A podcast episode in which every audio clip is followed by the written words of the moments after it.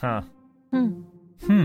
Huh. Hmm. Hmm. Huh. Oh. Hmm. Huh. Hmm. Hmm. Huh. Hmm. Hmm. Huh. Huh. Hmm. Huh. What? Oh my goodness. Wow. Huh. Oh, amazing. Huh. Oh my What is gosh. that? Wow. Oh my god. Radiolab. Whoa. Adventures on the edge of what we think we know. Unexplainable is a science show about everything we don't know. Like, we don't know how bikes work. Get out. Come on. We don't know where the moon came from. Holy cow. You've touched the moon. This is incredible. We don't even know what life is. No one has been able to define life, and some people will tell you it's not possible to. Unexplainable takes you right up to the edge of what we know and keeps going. New episodes every Wednesday, wherever you get your podcasts.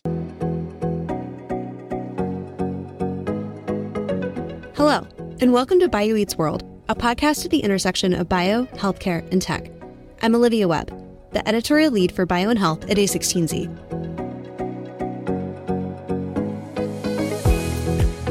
Today's episode is with Joe Lonsdale, the founder and managing partner at 8VC, the founder and chairman of the board of the Cicero Institute, and the co founder of Palantir, Addepar, and many more. He also has a podcast called The American Optimist, which we'll link in the show notes. Also joining is Vijay Pande, the founding partner of A16Z Bio and Health.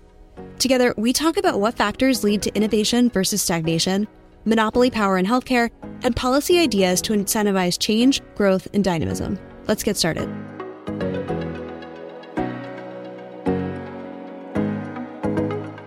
Joe, thank you so much for being on Bio Eats World. Thanks for having me, VJ. You know, I want to get to talking about uh, healthcare, especially how to innovate in healthcare and all the different players, uh, startups, investors, public companies, NGOs, government. There's a lot of mess to fix. I want to set the stage for in terms of not just uh, sort of where you are now, but how you got here. And sort of go back on your founder story. So, an obvious place to start might be at PayPal and to talk about uh, sort of your early days there.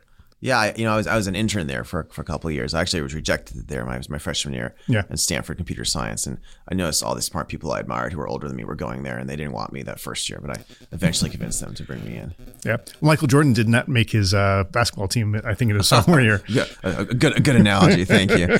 Yeah, I thought I was right, but it's uh, maybe you thought I was too obnoxious, which is probably the case. I was as an 18 year old. Yeah. But but you stuck with it. You got you, and you, you get there. I stuck with it. Peter didn't think I was as obnoxious. Got to work with them. Yeah. Uh, yeah, no, I mean, listen, PayPal was a place, obviously, in retrospect, right? There's like 16 or 17 billion dollar companies started from these people. So it was a really good place to learn about the culture and technology. You had Elon and his side with X.com merging with Peter and Max and those guys in Confinity. You had Reid Hoffman and David Sachs there. So I was, you know, I'm 15 years younger than most of them. I was really lucky to be able to learn from these guys Yeah. What did you learn? you know, I learned you know, strong opinions is, is healthy to, you know, Yeah. learn to be bold. These things I learned that people work together late at night, you know, solving problems. I learned that the way you solve the hardest problems sometimes comes from from anyone. It doesn't have to like, be the person at the top telling you what to do. It comes from everyone trying and iterating.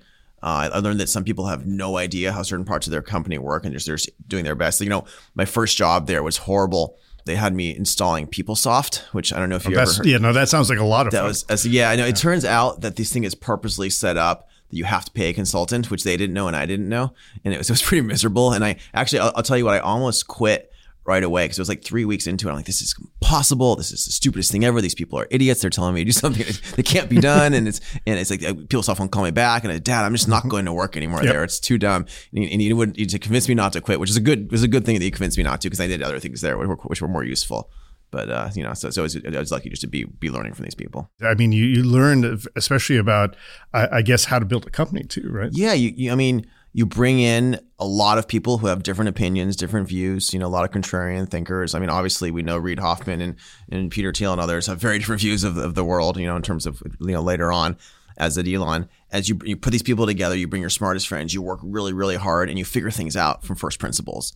And, and, and you have opinions, then you, you test those opinions, right? And, and and you adapt as you go along, right? PayPal had eight different companies that were, I think, destroyed as competitors because of the Russian and Chinese mafia, hmm. and they had to like figure out how to fight the bad guys. And it was just like a, it's really interesting to me. Like I thought we were building a business here, and then there's bad guys, and we have to fight. It's just cool, right? It's like you have to like you have to figure out how to do the anti-fraud thing. You have to figure out how to convince the Secret Service to arrest the guys. Wow. You have to, you know, so just all these pieces that I didn't realize were part of, of creating value in business. And I realized you kind of had to hack the world. Like the world is set up to work a certain way, and, it, and it's usually set up to make it really hard to create new things. So you learn a ton at PayPal.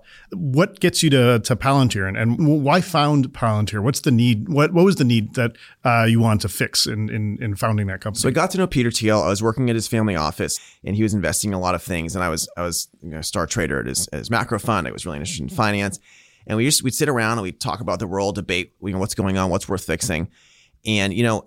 After PayPal, we kind of saw how the Secret Service and FBI worked, how they didn't really know technology yet. No surprise because the internet was new. And we and then we saw 9/11 happen, and these guys would come to us for advice on the technology, on what they're doing, because we had got to know them you know, I was always fascinated with, you know, James Bond and the intelligence world and how all these things work.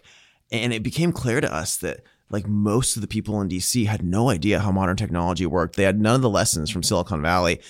None of the top talent from Silicon Valley were going to solve these problems.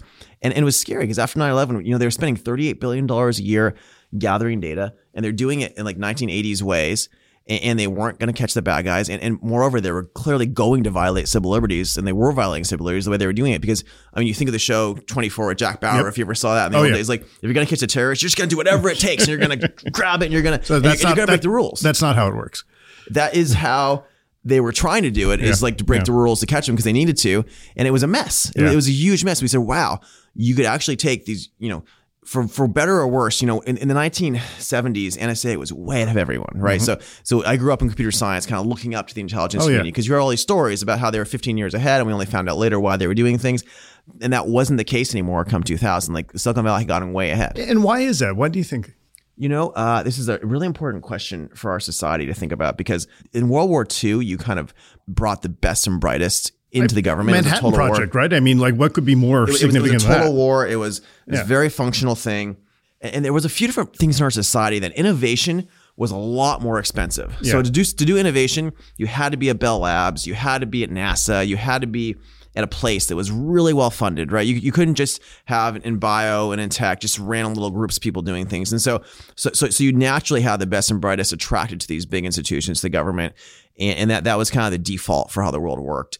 Um, and so you've had in the ensuing years, it's become a lot, lot, lot cheaper for innovation. So, so when you have the incentive for a really smart person to work on their own and build something, you, you get a lot where people spread out. And then when you have this, the center no longer getting the smart people, when you're not holding it accountable, like over time it decays. And when you, when you have an unaccountable bureaucracy, and over time, instead of celebrating competence because it's no longer competent, it celebrates virtue signaling. It celebrates philosophies that that that kind of more are more nihilist. And then meanwhile, you have the frontier of our society, what I define as a frontier, right? In America's a frontier country, which is our places like the good parts of Silicon Valley, where you're accountable. And you- that's where the innovation will go. and, and it becomes a place where you're able to fire the people who aren't working out. You're able to attract the other best people, and so you get this functional thing with these feedback loops. And it's not just government. Like you think about today, like if, uh, or maybe like five or 10 years ago, if you wanted to start a self driving car company, you would do that in Silicon Valley. You wouldn't do it in Detroit. I mean, GM or Ford probably couldn't do that. They couldn't hire machine learning engineers. these these companies haven't had to reinvent themselves in quite the same way in a long time, right? So I think, yeah, I think if, if if AI, if that technology had come up and all of a sudden been available in that way in the 50s and 60s, it would have been built in Detroit because Yeah. that was where the top people were. It's Yeah, where it was most dynamic. Yeah. But but these these things have obviously, unfortunately, de- decayed. And and you know, in, in corporations, what happens is when you get moats around that industry. And then the moats allow them to kind of become unaccountable. And so any any industry, which we'll talk about with healthcare later as well, that has too many moats in certain ways, like like the parts that start to adopt the nihilist philosophies, you can tell those are the parts that are broken. Well, it also becomes a bit of a resource curse, right? Because they just have, they're printing money and uh, we wouldn't want to break that machine. I mean, this is how most of the defense and intelligence spending works in our country right now. The sad thing is, I think there's actually a lot of virtue to people on the left who who question a, a lot of what's going on there because a lot of it is, frankly, like the rights version of a jobs program. If I happen to believe in a strong U.S. is good for the world, but it doesn't always mean you just just spend more willy nilly because because the more you spend, sometimes you're just feeding a corrupt system that's not working. Sure. Well, and so so with Palantir, then you basically use Silicon Valley innovation to be able to try to make a difference. to in, try to try to break in, and it was hard. I mean, Palantir's still. I think people see it as this, like giant thing now. Like it's still tiny compared Yeah. to the big defense contractors. The only reason we're even somewhat valuable is that we actually like do something with margins, right? So they'll do something for billions of dollars, and we'll do it for cheaper and have margins, and they'll do it at cost plus, right? Right, so, like, so right. and it well, was, cost you know, plus is probably part of the problem, Well, just right? Because you can't innovate with cost plus, right? I mean, anyone who thinks you could do giant cost plus software projects Yeah. is, is an Yeah. idiot. The fact they're still doing it, it's not it's not that anyone actually believes in it. It's just the way the system's set up, right? Yeah. It's just it's obviously wrong. Yeah. But no, we, we go in there and you know for an outsider to win in a place like the military, you have to be 10 times better than what they're doing and you have to shame them and you have to find there are allies who are good. There are great men and women, especially in special forces, uh, special operations, but even any part of the DoD, there's some really great, really hardworking people and they're surrounded by a, a lot of lazy bureaucrats and they're surrounded by a lot of mess. And you got to ally with those great ones and you kind of got to shame everyone else. Guys, this is obviously better. You have to be obviously better and then you can break in. is there anything you would have done differently? I would have shamed them more aggressively earlier. Wow. I would uh, because the government the government is used to like just going slow and ignoring everything unless it is forced to like look its incompetence in the face. And so, when do you leave Palantir? And because there's several companies uh, yet to come, right? We started Palantir kind of in 03, but really got going 04. Yeah. My roommate and friends, and I, and I, I hired most first couple hundred people. I really transitioned out in 2009. And and uh, and I was still an advisor, frankly, in 2023. But in 2009, I started Addepar as a CEO, and you know we started Palantir. We started the government side, we started the, the finance and really commercial side. Really proud of the teams we put in place there. Learned a ton, and still kind of stayed with it, helping. But but I got to the point where I'd replace myself fully, and so I said, you know what, I'm going to start something I own more of, I control, and and and, you know and still be friends with Palantir. And, and we did that with Addepar, and and that and you know in both cases we were building companies that were confronting something just that I thought was very broken and very important. In Palantir's case, it was kind of after 9-11. We're fixing all these things globally in defense and intelligence and stopping a terrorist, protecting civil liberties. And Addepar's case was after the financial crisis. I said, wow, there's this this area needs to be fixed. And Addepar is now the leading wealth management, you know, technology company, has about four and a half trillion dollars in the platform. And Yeah, actually, given the crises of 9 11 and 2007, I'm curious what you want to do about the crises for 2021. you know, we've created the multi-billion dollar company Resilience Bio. Out of that, we created the biggest advanced bio manufacturer here, which was, you know, then did an mRNA with Moderna and others. And so, so it, it is interesting when you have a big crisis, you can oftentimes solve it in a profitable, something that's profitable and is solving the problem, you know, but there's, there's a lot more to do too. Just to round out the story, so then you get into venture. Uh, Yes, for my, for my sins, that is what I'm doing with you now. and, and eventually uh, uh, form 8VC. So why venture versus like you could have just done more startups, right? Well, I was I was doing macro with Peter, which I really enjoyed, and I got to meet a lot of the great macro minds like Stan Druckenmiller and Paul Yeah. Tudor Jones and others. I come from kind of a, uh, both a technology and a finance perspective, and, and the bet for me in 2010, 2011. It was clear there was going to be to me like a huge bull run in technology, and that the impact of technology was just going to be massive over the next decade. So both from like a financial perspective, it's like what's the best thing to do, as well as really from a temperament perspective, I like to look at things that are broken and go mm. solve them and go build things. Yes. Those both seem to be aligned and like creating more in technology. And it turns out when you're building a lot in technology and you're hiring a lot of talented people, like people don't stay at companies forever, right? They'll they'll go. And if you have someone really good who's working with you, a lot of times the reason they'll work with you is they want to then do something with you next. And so I had all these people. So Palantir was actually rated number one for quite a while for, for talent in Silicon Valley. So all these people I built this with a Palantir, people I built stuff with the Addepar who were starting new things. And just just the same way you kind of advise them in the company, you advise them outside the company. So I was advising 15 or 16 companies. I was writing angel checks because it's mm-hmm. interesting and I'm. Right. bullish on what they're Sure. doing. And, and I had these mentors who were like much more successful than me in global finance. And they said, Joe, you're basically already running a venture fund. You, you haven't institutionalized it, you haven't professionalized it. You probably should take that more seriously because you have a unique opportunity there. And so, so it's basically kind of like I was in that position naturally and I fell into it. Well, yeah, and I mean, in a sense, it's scaled entrepreneurial behavior, right? the thing that's unique about what we do at 8VC uh, is we have a build program. So, I, so, so you know, when I was building Addepar, we created OpenGov, right, which is like a mission-driven company that was based on some philanthropic work we were doing, where we realized all these cities had to pay tons of money to access their data, and it's a mess. And that's I realized the secondary share market was a total mess in 2011, 2012 with my friends, and we have Zanbato, which uh, I still share a decade later. It's I think it's the second biggest share exchange. Carta does all their stuff through it. So, so, so I, whenever I kind of see these problems in the world, or I see problems for myself. I like to build things. And so 8VC, a, quarter of our money goes into things we're building as well. And, then- and then we also invest. Yeah. So, I mean, that naturally then brings us to healthcare. I mean, I think there's so many different opportunities for building in healthcare and for trying to bring innovation. First off, maybe let's talk about the areas where you're most excited about. Yeah. I mean, healthcare is probably one of the very most exciting places to build in the world right now because it's one of the places that's the most broken. And by the way, it seems like everyone thinks it's broken, but we don't agree on how it's broken, right? You have areas where you don't have competition that's aligned towards the right results, right? So if you want a market to get better, you need people to have an incentive to make money and to bring innovation in a way that, that will lead to better results. And what's happened instead is that in every area of healthcare, you have players who've captured things to make that impossible. So, like hospitals will buy up all local hospitals, they'll become local monopolies, they'll use their power to force everyone to have to work with them, they'll use their power to obscure everything. So, they're charging three or four times as much for basic services in many cases where no one knows because there's not real transparency. Doctors groups, and I'm not saying doctors' hospitals are bad. The hospitals are great. We all need great hospitals. We need them to be, we need them to make money. We need them to do research. So, I think people have trouble in their minds keeping like two things in their minds at once. And so, that you could both have the hospital system and you could have really good people and it's it's the right? issue with it, it being a non-transparent sort of monopolistic market at times. Monopolistic's bad, non-transparent's bad. They put up rules like you have to get a certificate to compete with the hospital. It's a joke. And, and who gives your certificate to be with the hospital? The hospitals have to decide if you get it or not. Like we, like you and I could go start clinics to compete with hospitals in certain areas for certain things they're charging too much for, and and we do that and we make a lot of money. Except for the fact there's all these rules and things stopping us and cartel power stopping us. So big issue with doctors, uh, where you know the American Medical Association. There's many good things it does, but you know it also stops you from doing AI plus nurses to solve certain problems. Right? There's all these artificial ways doctors stop competition. There's if you're looking at a pathology slide uh, for cancer. On average, you know, doctors make about eight to twelve percent of mistakes. Uh, AI is well under one percent of mistakes now. I mean, obviously, you should have AI looking at the gosh darn cancers. If your mom or your sister or your brother is going to Totally. get a slide, I mean, obviously, right? That's part of the thing is that uh, actually a friend of mine has a joke that you can tell that uh, doctors tend to be very conservative in, in adopting new technology. You know, the language of discourse is still Latin in many cases, and uh, you know you can make the argument that lives are on the line, right? So so that they want to be conservative. and, and, and they should be conservative. Yeah. But once we've proven something Yeah. works, right? Yeah. I mean, so I mean, and I'm not saying doctors aren't amazing people, but there's all these there's all these forces doctors groups have that basically that basically help them stop competition, help them stop innovation. Okay, so then you listed a whole series of uh, potential issues. Like, where do you start? And I'll stop Yeah. listing, but it's like just just, Yeah. just because people really care. Yeah. Like, I agree. Payers have problems; they do too, and they have bad incentives with, with their margins. They don't want things to be cheaper. I PBMs and pharma companies have issues. Right? I'm, I'm not letting anyone off the hook here. Yes, right? yes, there's yes. There, there's all we can go down the Yeah. list. So basically, everyone in healthcare has these things where their incentive is to use the government to put blockers in. So I mean,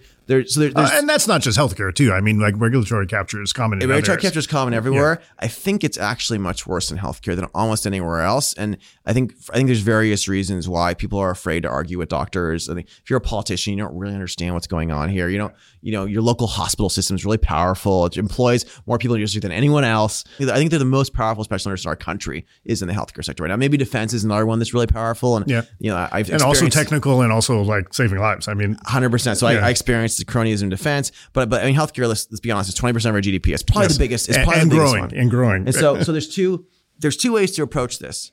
Uh, one way is through policy. And what you want is you want to like force transparency, force competition.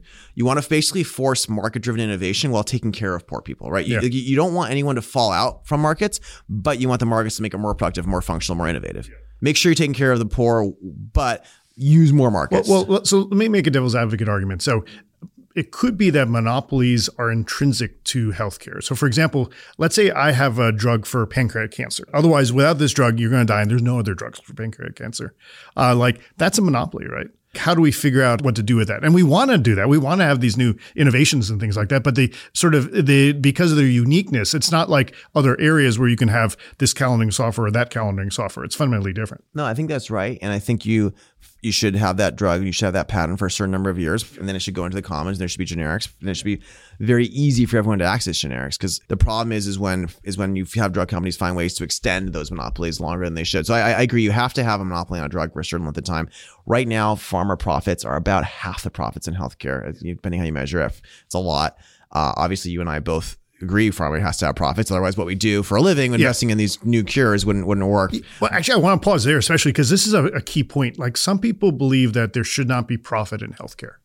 Eh, But, but, eh, but but then it wouldn't you wouldn't be able to attract the best and the brightest. well, and maybe there's two types of profit, right? There's like profit driving innovation and profit from rent seeking, and seem, people seem to not discriminate between the two. That that's true. But I think even I mean profit is not a profit's like a systemic signal that people are doing things that are useful, right? And so I have I have like all these genius friends who are, you know, have young families and they want to make a living and they want to work on hard problems for the next five or 10 years that will allow them to make a living. Yeah. And, and you need the signal of valuable companies for them to be able to be hired, for them to raise money. I think there are certain people who I don't know if they're thinking clearly about this. So they see that the government is is sponsoring all this inspiring stuff at universities, and I think they assume that the government sponsoring this research just automatically becomes a company. I don't think they realize that it takes you know hundreds of millions of dollars to take that breakthrough and to like test and iterate and modify and actually make it work in the real world and, bring like it to a creative, brilliant minds. I mean, the the research in the university is the beginning. and they're funded and, it, and I think it's great to fund that basic research and I think that's a great part of this that accelerates our country even further. But then it, but then it takes like creative brilliant minds and tons more money to get to the point where we can then have something that works. And and I think people don't realize there's like these are two parts of the ecosystem that are both necessary. We could talk policy, but also it sounds like it's also some well, it's policy and entrepreneurship it's both right yeah, So and education.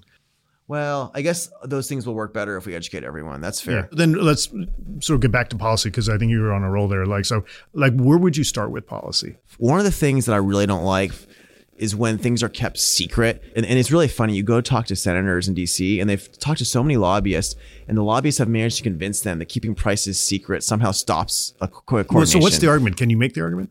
The other side? So the other side will say, if everyone saw everyone else's prices, they'd be able to really easily coordinate and raise those prices and raise those prices, collude to keep the Yeah. prices up. Yeah. And what people don't realize is, is that if everyone saw everyone's prices in certain things, uh, you'd actually be able to start competitors to them, and, and, and they're char- charging less and make money. Like you and I, who are not part of the, part of one of these big companies, could say, "Oh wow, every MRI in this part of Austin is charging three times too much. We're going to start one that charges half as much and still make a huge profit and make, and make a bunch of money in our, in our company, right?" And, and so, and you'd break in, you lower the cost, and then so that's really important. Now, another thing is is you don't want to people, get people to use cartel power. So one cartel power would be, well, I own the big hospital in this town. If you work with that MRI competitor, the VJ starting, I will not work with you. And that is anti-competitive. And but that's what they do right now. So we need to stop them from using anti-competitive cartel power on these things because it's using monopoly power. One of the biggest things for me is just is just let people shop. So if you're if you have an insurance plan in Texas, we're trying to pass this.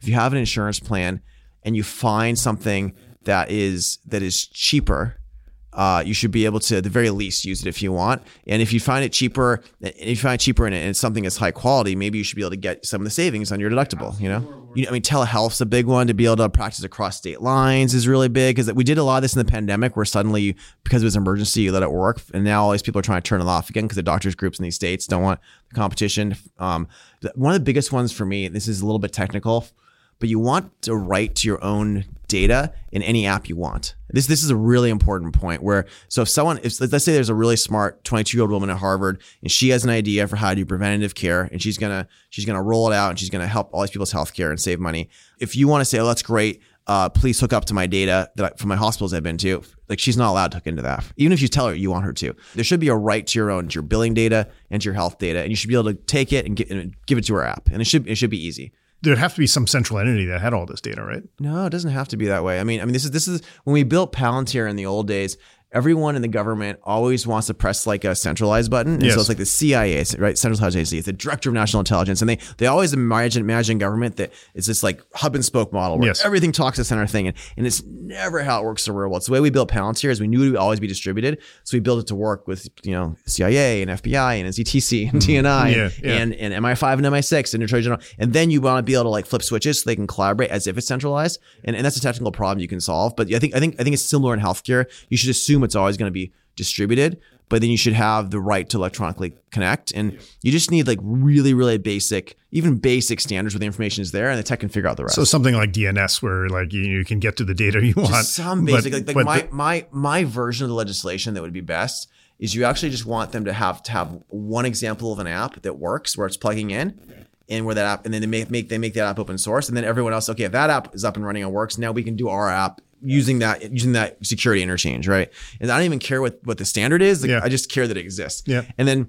once you have that you and I could, and others would then create hundreds of competing, uh, you know, apps that would have new ways of doing preventative care, new ways of enabling payers to help people have incentives to save money, and it would lead to like way better health for everyone because we'd all of a sudden have all these options helping us with our health care, right, and trying Yes. things differently. We'd see what worked. what needs to change to have that happen? I, these are these are these are monopolies yeah. and you know the government spent billions of dollars under Obama putting electronic health records everywhere. I think it's not a bad idea to, to do that. But the problem is, is he paid Epic, especially, tons of money, and then she has closed it off. If the government's gonna spend billions of dollars to put health records everywhere, it should also have a rule that people have a right to their data and, and, to, and to bring it to any app they want. And w- once you have that right, that will then allow us to build in these principle, markets. That the one of the P's in HIPAA is portability. So in principle, there's that right, but in practice, you get like a DVD, right? There's clearly it's clear there's clearly not that right. I mean, you might get a DVD if you if you if you bitched them for like a week or something, Yeah. and then they send it a month later. But but for this to actually work in practice and make it a market, it needs to be an API, and they need to have a right to port it to another app. She she actually had a famous fight with with uh, Vice President Joe Biden. I don't know if you remember this. They were the yelling. she you're talking about is, uh, Yeah, Judy. Judy. who runs Epic, and, and she's Yeah. like, "Why do you need your, your health data?" He has no idea what to do with health that data, because apparently, like his son had died, died of cancer, and he wanted the. Yeah. data and wanted it to work. And she's like, "You guys have no idea what even you would do with it. If we gave it to you, you could see the screen; it wouldn't be anything."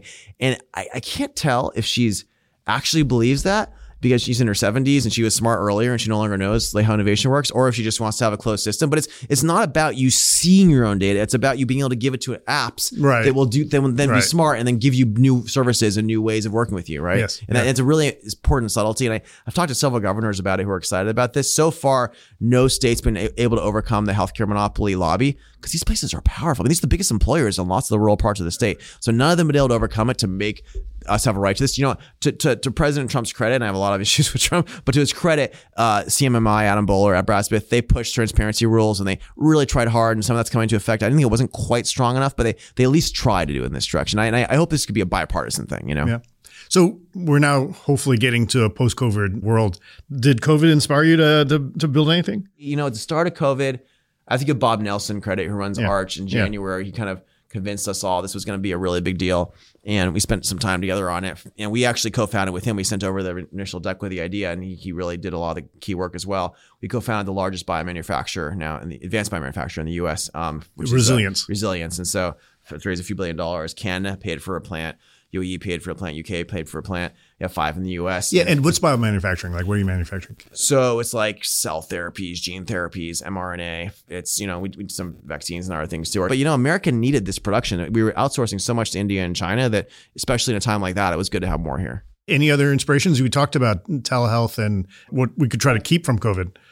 Oh, yeah. Gosh, there's so much from COVID. To, I mean, there's so many lessons about how the healthcare system is broken and how it could work more quickly, which Yeah. you saw during Yeah. COVID. And then, and then it's frustratingly getting rolled back. Yeah. My favorite thing in general lately has just been like healthcare services and aligning Mm-hmm. incentives and building there. So they basically just find ways of helping people in need and then using risk-based payments to, to make it work. For example, we're investors in Cityblock, which is I think a, I think it's a really great example of this. This I hope I hope more people see this because who who who are skeptical of capitalism and healthcare. So so it turns out that the poorest of the poor in our country are on Medicaid, right? These are people who you know, if you take the 5% of Medicaid, they're worst off. They're chronically ill. A lot of them are homeless. A lot of them are mentally ill. And that 5% of Medicaid is like 45% of the spend. This Yeah. is like $380 billion That's a lot of money. a year. And it turns out that this, these people, like no one helps them, right? These are poor. They don't really have, there's no system. So this company, which we, we invested early in, goes and it hires people and it has a doctor at the top of the team. Then it has multiple nurses reporting to a doctor.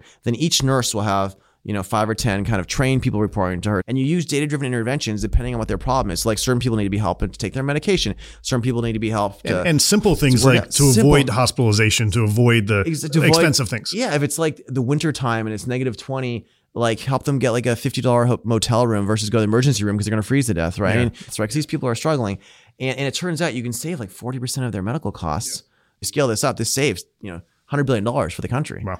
And, and not only to save $100 billion, you're like, you're positively impacting millions of these destitute people, right? So, and I, I think it's really cool that like the incentives align. Like when you, when you, and I think Obama gets a lot of credit for this. I think, you know, this originally came from like Cato and like libertarian thinkers as well. Like when you align risk and you align value-based care in the right way, Yeah. we actually can use capitalism innovation to help poor people and save costs. And, and we're, we're doing this in rural primary care. We're doing this with like, turns out single mothers with new babies have a really tough time. And by hiring extra experts to like help them and guide them, you not only help the kids do better, but you save money longer term. So there's, there's all these parts of the healthcare system where you just like could do something to help people and bring down costs. That, that's, that's, my- that's my favorite Well, idea. well, so what would you say to this, which is that the helping people longer term is is often a goal, and for a lot of people, the only way they see how to do that is single payer. Uh, I guess Medicaid is a kind of a single payer, right? I mean, if you move from from insurance company to insurance company, what's the incentive for an insurance company to care about your long term health? Like, is there a way to address that? Yeah, the problem is that you in a free society you want to try different ideas and you want the ideas to compete. And so if you want I think I think if you say like everything we know is what we're to know for the rest of time, then single payer would be the right answer. Like if there's no if there's no new innovation, then then single payer is the right answer. It turns out in practice innovations don't spread through monolithic monopolies. They don't spread through single payer. They don't like if, if you want to try new things and you want to innovate in new ways for better solutions, you need there to be some kind of competition to allow some places to test one idea, some places to test another idea, and the, t- and the ones that are working to grow. What we what we need to do is we need to move more towards a self-insured model and we need to move more towards aligning payers and providers in the model where we fix the incentives and, and, and we allow a model where you can try new ideas that work and the ideas spread because what we all want is we want the ideas that have better health for cheaper that spread and, and if you if you don't have that we're in trouble as a country Yeah. It's interesting too because I think one of the COVID tailwinds might be that we all had health very much in our minds. And in terms of being self-insured, that is something where maybe we actually can sort of uh, entrust people in sort of being a more active participant in their healthcare rather than being like a product in the process. So what self yeah what self insured means to me is that the person who's pay is the group that's paying. Uh, it has an incentive for it to be cheaper because they're not tied to the regulated insurance model. The way we've regulated insurance in this in this country has completely broken the model because it's fixed profits margins. One last big topic, and then we'll do one fun topic. So, you mentioned that pharmaceuticals are half of the profits in healthcare. It's also a huge place for innovation. Where do you think the tension should be in terms of innovation versus regulation? And where are the areas that you think we could make improvements? Yeah, well, f- first of all, I think the most ridiculous part of that whole system is what's called pharmacy benefit managers, which are the middlemen that sell these things, and there's all these ways in which they're. But they're- okay, let me push back on that. Like it, it is distribution, right? I mean, and distributors 100%. We need- typically don't get the, the the props they deserve because sort of in the background. We definitely need distribution, but it shouldn't be regulated in such a way that it's opaque and that you have guys making hundred billion dollars profit. And the whole the whole thing is basically like like there's a thing called gag orders. So I'll tell you what we did in my pro, my policy group like five or six years ago, even five or six years ago, it was legal for a PBM to tell a doctor, listen, I, there's multiple generics and options here. You are not allowed if you work with us to tell the patient about the cheaper option. And so there'd literally be like one generic thing they'd have, or other drug they have to pay like two hundred dollars or two thousand dollars for, and there'd be like one they had to pay five dollars for, and they'd do what's called a gag order. The doctor couldn't couldn't tell them, the pharmacist couldn't tell them about the cheaper exact equivalent option. And so we we actually got this to the Senate, and we got the Senate of the United States ninety seven to zero, to you know, along with our friends, Wow. so, so to say no, this is no more gag orders there. Now, unfortunately, they wouldn't get rid of the gag orders on pricing, and so these PBMs literally uh, don't let anyone say tell let anyone tell anyone else what they're paying for things. I, I support competition, I support distribution, but you shouldn't be able to use your cartel power to do gag orders. Like I think we can all.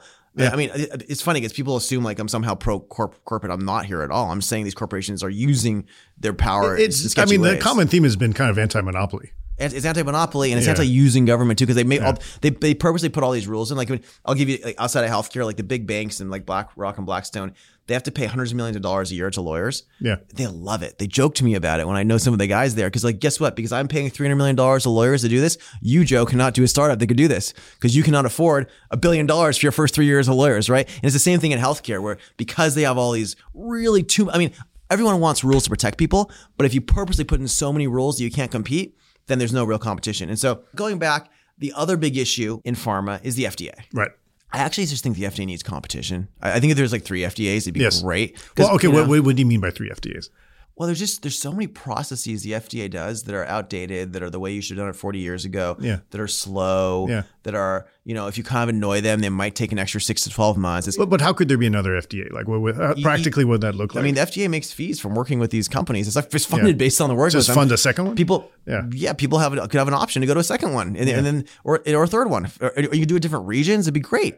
Yeah. Like like Texas could have their in their region, like they're still gonna have a fifth circuit court. They're gonna be like fifth circuit FDA, and they'd probably be a lot more lenient. Yeah. And people could choose to live in Texas and choose to do that. And by the way, once the Texas FDA had approved something and people were using it for a year, even though like the New England FDA, which is like much more kind of haughty, you know, like Boston Brahmin, like we're gonna take ten more years because you know whatever. like they're gonna say, oh wow, I guess this this Texas one, those guys are those guys are rascals. They're going too fast, but I guess it works. So maybe we'll It- improve it. it is faster, you interesting. know? Like if you look at the history of the FDA, it starts with thalidomide.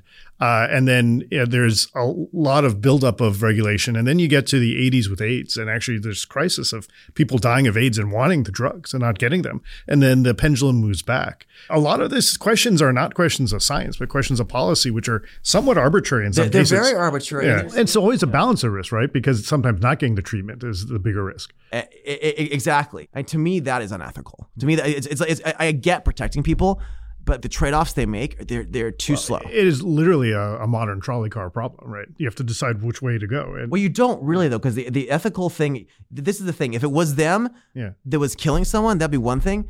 If it, but if it's them allowing a doctor to make that choice, allowing a patient to make that choice, like you could be a patient who sees these results, who you yourself, as, as a free person, want to use this, and they will say no. Yeah. So that's not a trolley car problem. It's a trolley car problem for someone who's extremely elitist and believes that they control all of society. But to me, to not let a person make that choice Yes. once it's already you know into phase three, I think that's messed up. yeah. Especially, I think, uh, and this is what happened with AIDS activists is like they're going to die, right? Uh, and so, so getting access to the drugs, I think that's pro- had a huge sort of uh, change in policy. We're almost out of time, so I want to end on and tell me if this is too personal, but what do you do for your own health? You know, my neighbor, he, I- he's not my doctor, but my neighbor is Peter Attia in Texas, yeah. A T T I A, and he has a famous podcast and this stuff. So I, I follow his stuff a lot. He he gave me a couple different uh, frameworks I thought were really useful. One of the things was is when you get into your 60s, 70s, 80s, it's kind of like you're a glider, and once you get to below a certain level, you're gonna crash. You're not gonna be able to like get stronger and get better right. again. Yeah. So you kind of want to be as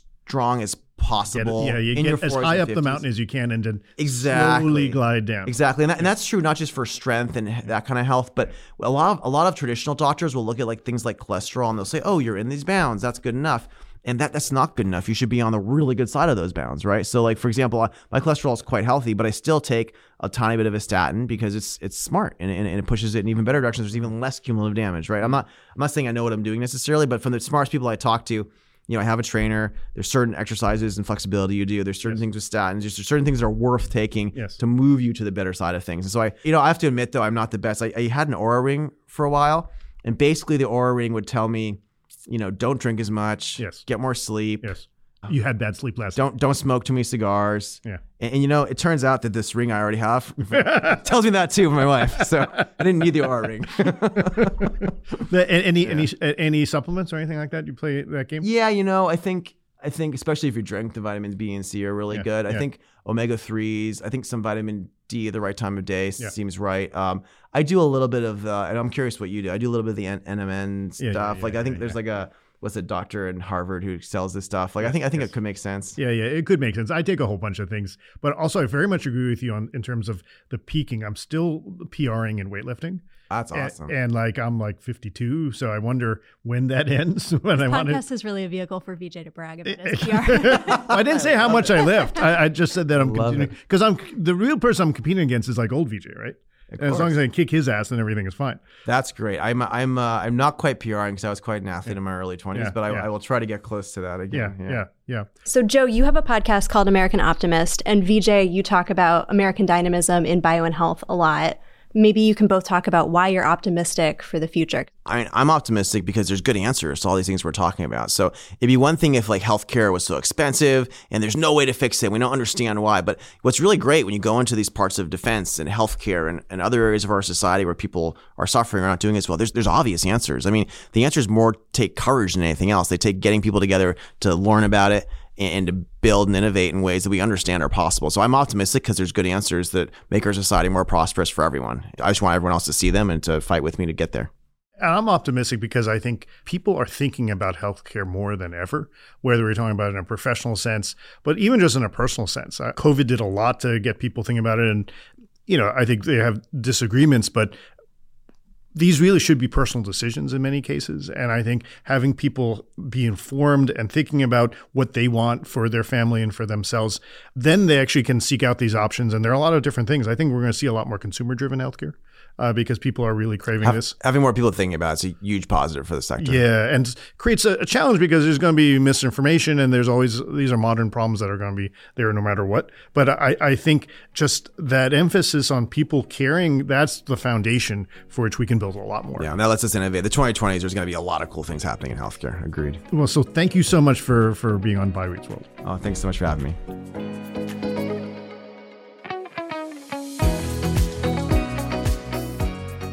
Thank you for joining BioEats World. BioEats World is hosted and produced by me, Olivia Webb, with the help of the Bio and Health team at A16Z, and edited by Phil Hegseth. BioEats World is part of the A16Z podcast network. If you have questions about the episode or want to suggest topics for a future episode, please email bioeatsworld at a16z.com. Last but not least, if you're enjoying BioEats World, please leave us a rating and Please review note that wherever the content here is for informational purposes only, should not be taken as legal, business, tax, or investment advice, or be used to evaluate any investment or security, and is not directed at any investors or potential investors in any A16Z fund. For more details, please see a16z.com/disclosures.